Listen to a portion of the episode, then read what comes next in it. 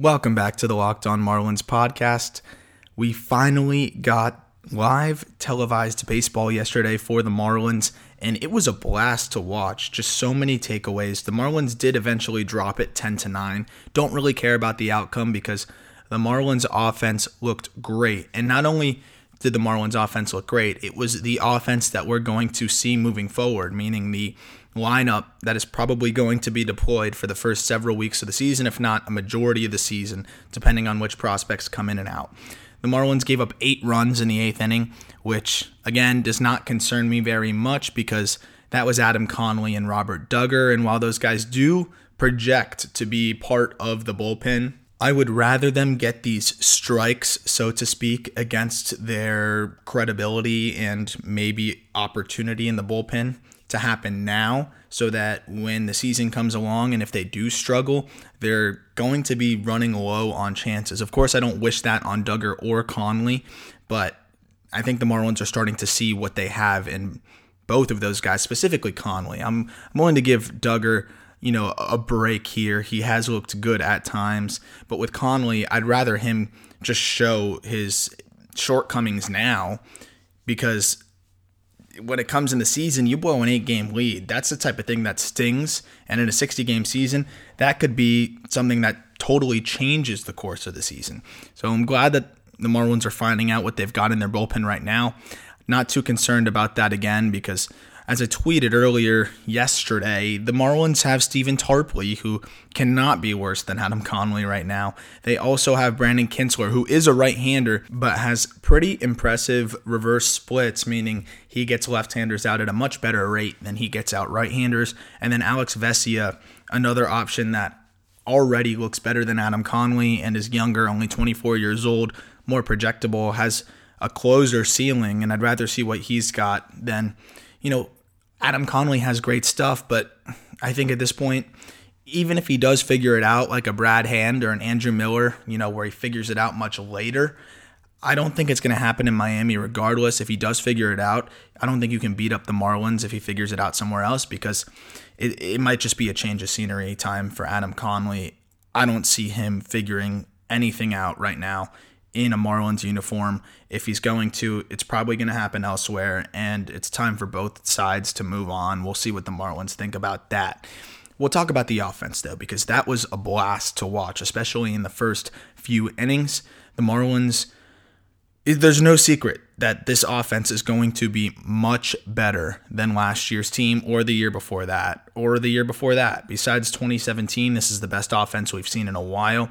And the difference between this team and 2017, of course, the 2017 offense was loaded, but this pitching staff is exponentially better than the 2017 pitching staff that was basically rotating random guys like Vance Worley and whoever they could pick up off the streets. So this is really exciting. And the fact that the Marlins have a competition for the fifth spot in the rotation is refreshing.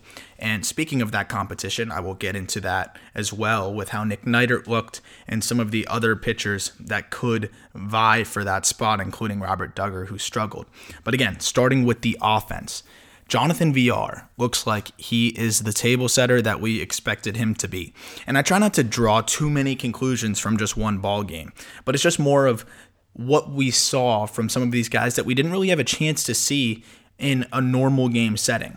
We look at the numbers, and Jonathan Villar, you know, plays to that style, right? Like he gets on base a decent amount. You know, you'd like to see the on base percentage a little bit higher because the batting average hovers around 270 range. He just doesn't walk too much. But the big reason why he doesn't walk too much is because he's in the leadoff spot and because he stole 40 bags last year. You're not going to pitch around him to get to the middle of the order. So he's not going to get on base at above a 340 clip probably, but he's so aggressive at the plate that that's the new style of leadoff hitter. And I loved what we saw from Villar yesterday, just attacking the baseball. Of course, he had the solo shot to center field. You're going to be able to expect plenty of power in the top of the lineup for the Marlins this year, which is very unique and something we hadn't seen in the past. Something I mentioned in one of the previous podcasts too is how the Marlins may not wow you with the number of home runs they'll hit this year. They are definitely going to be better than last year. Last year's team that was dead last in the bigs with in home runs. But the the fact that the Marlins just about one through nine, everybody has some semblance of home run ability. And I know you could probably say that about any big leaguer, but I mean, in a 162 game season with this starting lineup, just about every guy has 10 plus home run power. I would say maybe the biggest question would be Miguel Rojas, but Rojas found his power stroke last year, and we just saw him hit a home run last night. And I love Rojas in the nine hole because he's like a second leadoff guy. And having a hitter like Miguel Rojas, who's very advanced, very professional, will do all the small things, sacrifice bunt, hit it to the right side when you need to get a runner over from second and no outs. Do all of those little things in the nine hole to set up back to the top of the order. It really is like a second leadoff hitter. And the fact that Rojas has now found a little bit of a power stroke, this could be an opportunity for the Marlins to pack a little bit more of a punch from the bottom of the order back to the top. And the fact that you can go seven, eight, nine with Jorge Alfaro and Rojas at eight and nine, Isan Diaz at seven. Maybe you switch Alfaro and Diaz. That's a lot of pop at the bottom of your order. And if Alfaro and Diaz are able to make strides, this order has some potential one through nine. So I really liked what we saw from top to bottom yesterday. And the fact that Jonathan Villar is going to be a really good table setter is something that the Marlins did not have in previous seasons. As for Corey Dickerson, it was just so fun to watch Corey Dickerson do what he does. He is just very unique at the plate. I have talked time and time again about how much he adjusts in the middle of at bats and at the plate. And he is the type of guy that is almost impervious to slumps because of his willingness to make adjustments. With two strikes, two times yesterday, we saw him choke up a good inch and a half on the bat and just get the bat on the ball and he was able to drive in a couple runs doing so. This is a guy that is going to be great in the middle of the order because of his ability to put the bat on the ball. He has gone from striking out in the 25 to 30% range, cut it way down to well above average in the league. He was one of the worst in the league at hitting the elevated fastball. Now he is one of the better players in the league at hitting the elevated fastball. I mean, it's crazy how much he's been able to adjust and improve upon his weaknesses. I really liked what we saw from Corey Dickerson yesterday. Aguilar looked like the 2018 form of Jesus Aguilar, where he just was more aggressive, attacking the ball. And I think that he's accepting this role now more as the power guy in this lineup. And that might be something that he needed to have a little bit more of a chip on his shoulder. I'm very eager to see if this is sustainable for Aguilar. He looked good during the spring. Now you add yesterday's stats. He's hitting 323, including now and the spring, if you count yesterday's game. So th- this is a guy that's very much trying to prove that last year was a fluke and that he can find that fringe all star form that he, he was at right before he slowed down last year a little bit. He did have glimpses of showing that last year. Garrett Cooper, you know, he's just going to do what he does and hit you to around 280 and in a 162 game season hit you 15 20 bombs and I don't expect anything different from Cooper in this season. Harold Ramirez made some adjustments at the plate.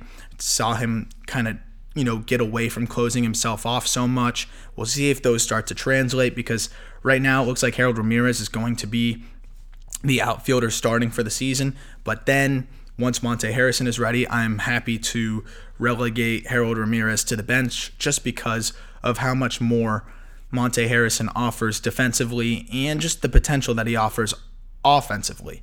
There is a little bit of a concern for me with an outfield of Villar and Ramirez. I've talked about it in the past. Villar doesn't have too much experience in the outfield. He is speedy. He does have the ability to close in on fly balls in the gap, but the routes, the throws, a little bit of everything with him. There's just a lack of experience. And in the small sample size, he has looked a little iffy in the outfield in the past. Hopefully, he's been working on that pretty hard. I'm not sure. We'll have to find out just by watching the season. He can't be worse than Harold Ramirez was at times last year in center, but having those two guys in right and in center is a little bit concerning. Uh, we'll see if either of them has, have made strides defensively. But mo- moving forward, there might be the chance where you know, if both of them are struggling in the outfield, Magneuris Sierra might be an important late inning uh, defensive replacement. And of course, you have Lewis Brinson waiting to uh, hopefully eventually get back into the lineup, and he will offer gold glove potential in the outfield as well. So it's going to be interesting to see what the Marlins decide to do with Harold and whether they want to keep Jonathan Villar in the outfield or eventually put him in a DH spot. the, fact that the Marlins have so much defensive versatility is going to be something that works in their favor, but it's also going to create a lot of difficult decisions. And finally, Isan Diaz. You know, he definitely had a rough game yesterday. There's no sugarcoating that, but I think the, we need to be patient with Diaz. I know we're going to say, well, we were patient last year. It's time for him to get going. But he's a rhythmic hitter, which means he is all about getting into the flow of things. He's all about Robbie Cano. You, you can listen to Robbie Cano talk about his swing, and they both look very similar. It's a lot about timing, a lot about rhythm, and you really only get that from taking more and more at bats. He looked very out of rhythm yesterday. I think that that will come back. He the one thing that was concerning was the fact that Foltynewicz was able to double up on the same pitch to get Isan Diaz. The changeup is going to be a little bit of an issue for him if he keeps waving at it like that on the outer half. But I do trust that he can make adjustments. He always has at every level. And let's just hope that more consistent at bats can help him do it. And then, holy crap, Jesus Sanchez hit the ball so far. I, I can't even believe it only went 416 feet because that looked like it went 540.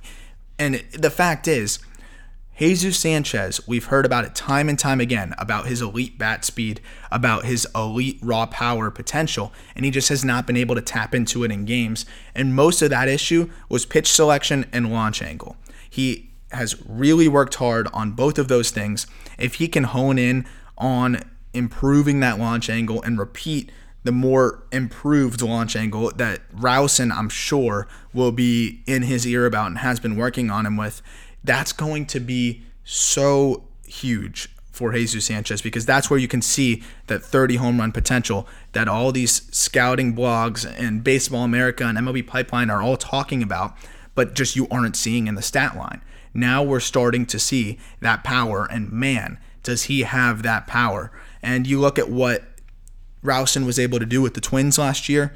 Jesus Sanchez is a perfect candidate of some of the players that broke out with the Twins last year. A guy that has that elite bat speed but just has not found a consistent home run stroke. It looks like Jesus Sanchez is starting to find it. Really excited about that. I'm going to get to Jose Urena in a minute here because there are some things that I liked about what I saw with him as well. But first, let me tell you about CBD MD. It doesn't matter if you're a professional athlete, a stay at home parent, or you spend eight hours a day in an uncomfortable office chair, everybody needs support to make it through the day. Luckily, our friends at CBDMD have an amazing duo that can help you relax, regroup, and recharge when life gets chaotic. There is CBD Freeze with menthol, which is an award winning product that offers instant cooling relief for muscles and joints and a convenient and easy to use roller or shareable squeeze tube. There's also CBD Recover, which combines the CBD with inflammation fighting compounds like arnica and vitamin B6 to give you support where you need and where it matters most. This is way better than icy hot because you get that cooling sensation, but it also has ingredients that help you heal and help you feel better beyond just the life of the cooling agent. And you can get 25% off when you go to cbdmd.com. That's cbdmd.com and use promo code locked on MLB. That's three words locked on MLB for 25% off your purchase of superior CBD oil products from CBDMD. That's promo code locked on MLB and let me know what you think. So back to the Marlins. Jose Urena looked very solid yesterday We'll go through the actual stat line three innings, two hits, no runs, two walks, 1K. So at this point, I think we've all learned to stop waiting for Jose Urena to strike out batters at even a decent rate. You know, we were expecting that when he first came up. We were just waiting on it as he continued to pitch in the bigs because of the fact that he throws 96 on average. But the reality is, he is just not going to strike batters out at the rate of most pitchers who throw 96 with an 86 mile per hour slider.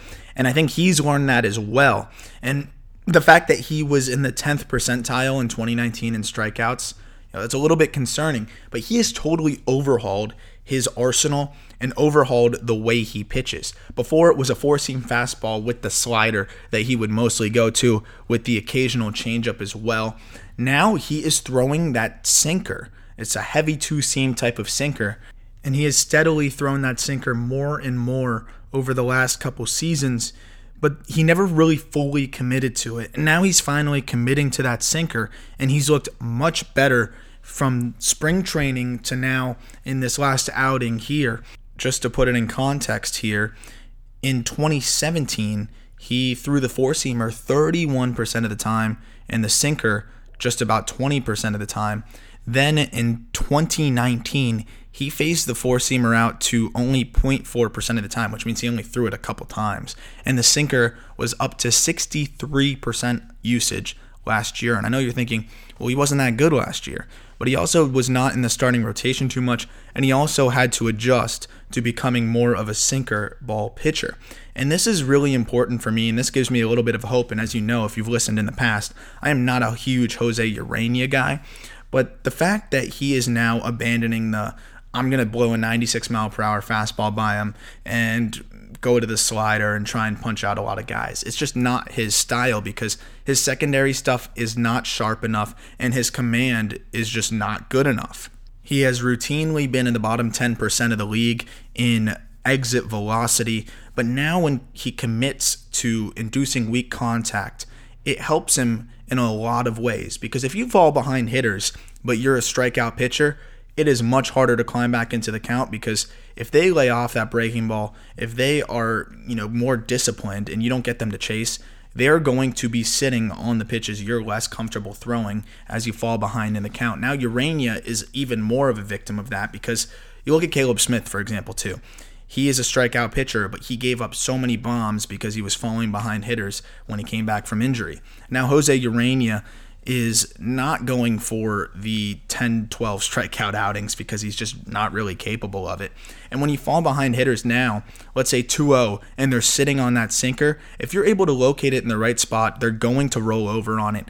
He got Freddie Freeman to do that twice to roll into two double plays. He could have got a couple other double plays to get out of innings. You know, you, you live on the edge a little bit when you have bad command and you're pitching to contact, but it's able to bail you out of some hitters' counts because you're not banking on getting good hitters to swing and miss. You're banking on letting them get themselves out. You got eight guys around you in the infield. If you're able to get them to ground out or to get induce weak contact, that is something that's going to work in his favor. And it's something that works quite well for Sandy Alcantara. He's not the best strikeout pitcher in the world. He's a little, little bit better than Jose Urena, maybe a lot better than Jose Urena, because when he's on, he's got better wipeout pitches. But Sandy Alcantara's bread and butter is weak contact and getting hitters to get themselves out. The only difference is Alcantara has a little bit more strikeout stuff, and that's why he is pitching on opening day and Jose Urena is not and why Alcantara has a higher ceiling and Urena does not. But if we're salvaging here a back of the rotation arm that can give you, you know, a 10 and 10 type of season with a 4-2 ERA, so really arbitrary numbers, but if Jose Urena can do that, there's been plenty of sinker ballers in the past that can hover around a 4 ERA and anchor the back of your rotation. That would be great for the Marlins for multiple reasons to keep them competitive this year, but also to get some value out of him and try to trade him because he's only 28 years old and has some control left. So I do like what I saw. I like that he is now turning into a sinker baller more than a strikeout guy, and I'm going to keep an eye on this and see how he continues to use that in his favor. But the fact that he's throwing it more than 60 something percent of the time, I can't wait to see what the numbers are now this season, how frequently he's going to be throwing it this season. But that's going to be his bread and butter, and I'm looking forward to seeing if he can continue to build upon it. Marlins play in a couple hours. I'm really excited to see how they can build upon yesterday with the offensive output. A couple more bullpen arms I'm excited to see. Nick Neidert looked great yesterday, still making his case, even if he does not get that fifth spot in the rotation. I think Robert Dugger probably is looking like a long reliever, as I've said for a while now. It should just be Elieser Hernandez and and Neidert at this point. I haven't heard much about Jordan Yamamoto, but if those three guys are kind of rotating between long relief and that five spot until somebody sticks sticks out and looks impressive. I'm fine with that. Neidert looked really good disguising the ball, hiding it, and you could see why he's had so much success in the past. For me, I'd give it to Neidert, but I also really want to see what Elieser Hernandez can do just because of the flashes that he showed in the bigs last year and especially in hitter heaven PCL in AAA, where he's one of the few pitchers to have ridiculously good numbers in that league. So we'll see what happens moving forward. I'm excited to see some baseball today, and of course, you can expect another podcast after today's game around 4 o'clock that'll be out and ready to go tomorrow around the same time. Hope you're doing well and hope you are geared up for this 2020 baseball season that we're so lucky to have. Let's appreciate it and let's enjoy some Marlins baseball.